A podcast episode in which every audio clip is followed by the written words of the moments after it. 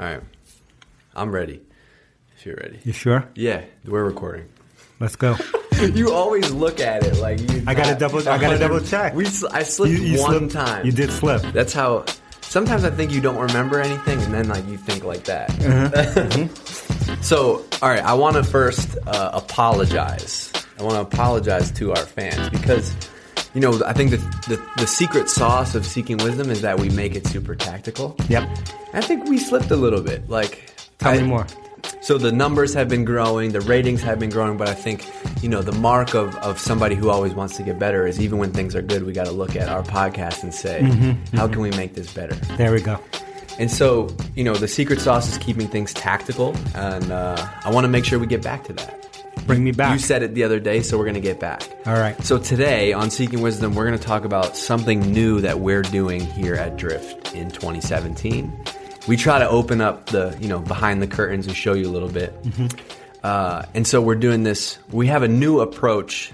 Uh, we've been doing it for a little while, but this is the first time we're going to talk about it. So DC, what is our? Tell the people about our approach to how we're gonna, how we're growing the business uh, this year.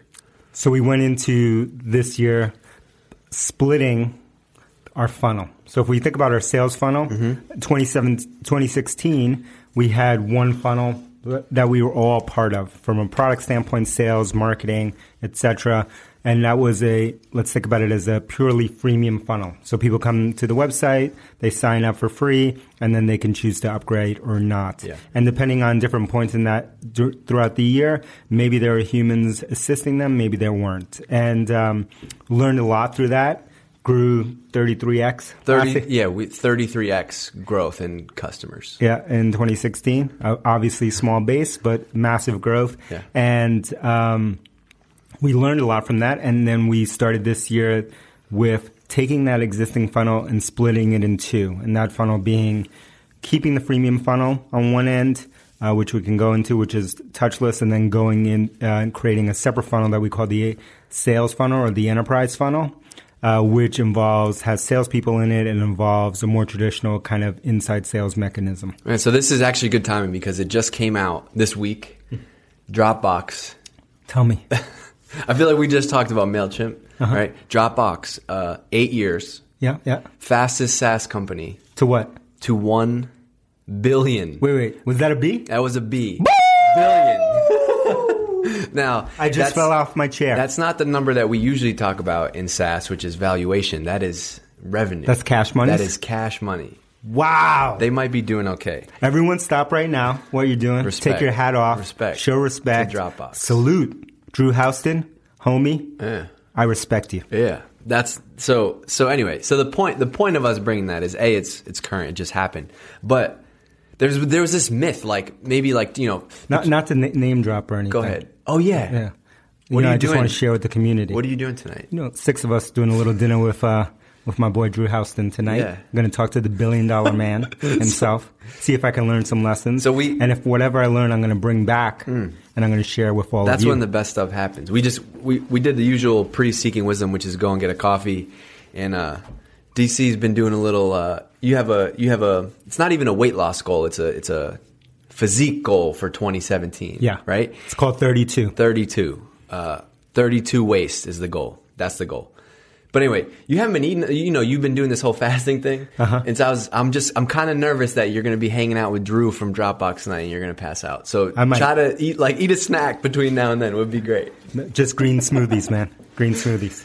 All right. So anyway, the the the, story in SaaS for like you know a lot of people listening, I'm sure. Why is the billion important with Dropbox Why is that important? in the context of this podcast that we're doing today? well, for us, it's important because that's the company that we want to build. Bless you. You just sneezed.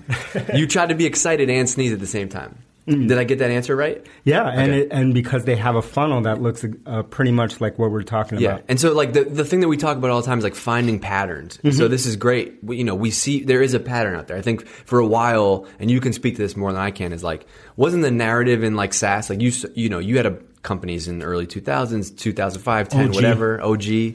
Wasn't the narrative like, oh, let's build amazing product. We don't need salespeople. Mm-hmm. Yep. And people are just going to upgrade. Yep, we went through. You know, everything goes through cycles.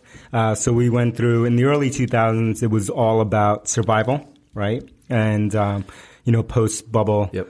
burst, and so most companies, including my own at that point, we were running towards enterprise field sales. So let's get people face to face. Let's hide the fact, you know, hide the power of the internet right behind some people, give them safety, and sell big, you know, six figure, seven figure dollar deals. And that was like you don't see the product, you don't try it before you buy Mm-hmm. it. You're signing a multi-year, like you know, three-year on-prem deal for something, right? Like Exactly. complete opposite of what we yeah. used to today. And then the next model that emerged after that was an inside sales model. Uh, many of you know it well, you know, and that was still you don't see the product that much. But now people are coming to your website. You're turning your website into a magnet. Yep. You're getting them to fill out lead forms, and you're routing that to inside sales teams and BDRs, SDRs, and then you're closing those those customers again, largely without them seeing the product. Yeah. And so the crazy thing, the crazy thing to, for me is like, if right, all right, so if after this podcast, don't do it while you're listening. If you go to Dropbox's website, Mm-hmm. the crazy thing to me is 80% of the attention and the, the calls to action on the website are to get people into free. Yep. Right? But they have this thing that, that they've nailed, which is like they found a way to get the people who are self, they want people to self select into business. Mm-hmm. They want somebody like you to go to the Dropbox website and like, "Shh, I'm not here for this free. I want, I, I need the security. I need the storage. I need the team members. Like they, they found these, they have a good pattern of they found a way to get the teams interested in Dropbox. Yeah, it's a different, they solve for a different job, right? That's a job of a business. And they want those people to know that they have that pain, know that they have to solve that job, and self select into that group. Very different from that, even that same person, which be myself, when the job is, I just want to back up some photos Right. from my camera. All right. So that's the, that's the story, but I want to talk about tactically how you make a change like this at a company. Like, mm-hmm. you know, if you go back to last year, we talked about, and this is on a, on a podcast that we've done where we talked about how we set one goal for Q2 of last year. Yep. And that was, let's prove we can get demand. Can we get signups for this thing? Mm-hmm. We did that. We went on to Q3, which was let's prove we can get people activated and active using Drift, right? Q4, let's prove we can get people paying for it. And we've, we've done all those things. And it's like so you make so much progress in a year, only to then turn the page on 2016, and you go to 2017, and you have to rally the team around a completely new mission and add another ball to Yeah, and each point at each point last year, you're adding complexity because Q2 was our starting point, Right. and so we only had one goal as a team, as you said, signups. So there was no competition from a goal standpoint. We were all aligned around signups. Q3 comes in, we're, we're aligned around activations. Signups are still important, so now we've added a second goal. Q and then Q4 we add monetization, and so now you have three goals that are are aligned, but you know are a little bit different. And then we start all over, as you said in 2017, and we said we looked back and said the freemium stuff has been great for us.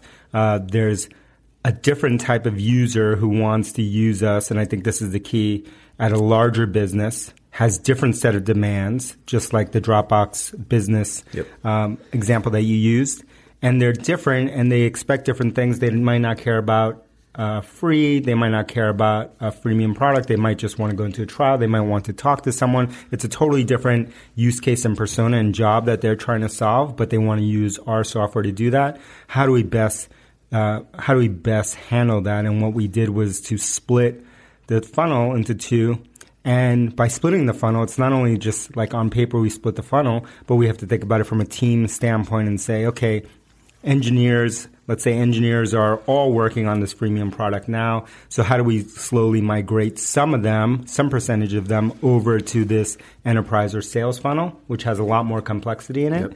Uh, how do we migrate? How do we handle mark from a marketing standpoint, splitting, you know, the demands of driving free usage versus driving trials? How do we do that on, uh, where do we put sales and CSMs? Obviously, we want to put them on the enterprise and sales side and take them out of the freemium funnel. We want that to be touchless.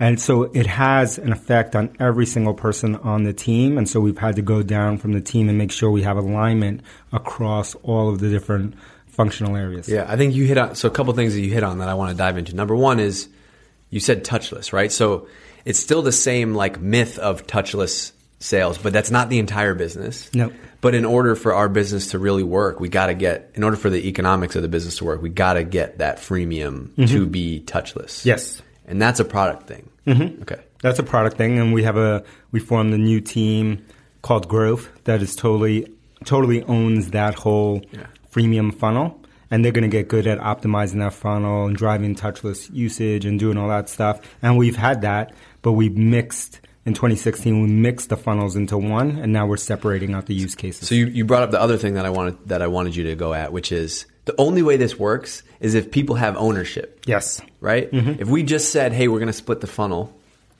but nobody owns the different pieces, Disaster. So this is why we launched the. gr- We didn't have we we had people working on different functions, but we didn't have a formal growth team. I'm using air quotes, like we didn't have a growth team. Mm-hmm. Yep. But then you know. You guys came up with this idea, like, look, if we're going to have this freemium and, has to be and sales funded. funnel, Yeah. has to be fully funded, but not even just fully funded. Like there has to be a group of individuals that are directly responsible for the success or failure of that, which is a theme that we talk about all the time. Oh yeah, and they own it top to bottom, and that growth team includes engineering resources, design resources, a product manager or kind of marketing manager for that for that group. Uh, it has all those people, and they own that whole thing top to bottom, including how are we going to deal with support for the freemium funnel, how are we going to deal with you know upgrades, billing, all the kind of stuff, all the decisions you need to make from a business standpoint. They own top to bottom. That's not shared across groups. It's one team. It's and one this is something you you've you've mentioned this a bunch, but like wasn't this something that you saw over and over like in your career is like Yeah. you know, the exec team might say, Hey, this year we're gonna do this, Mm-hmm. but there's just complete bullshit or like, you know, too many blurred lines between teams Yeah, and always the case. They want people to have dotted lines. I hate that. I hate dotted lines.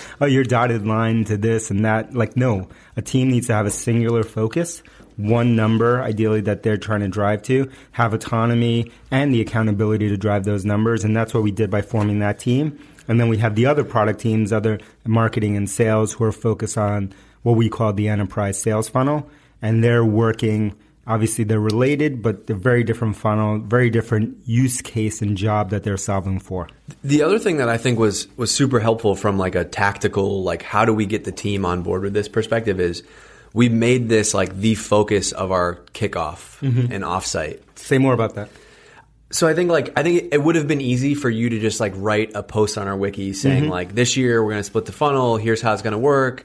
You know, you guys own this, this other team owns this and here we go. Mm-hmm. Let's get it. Yep.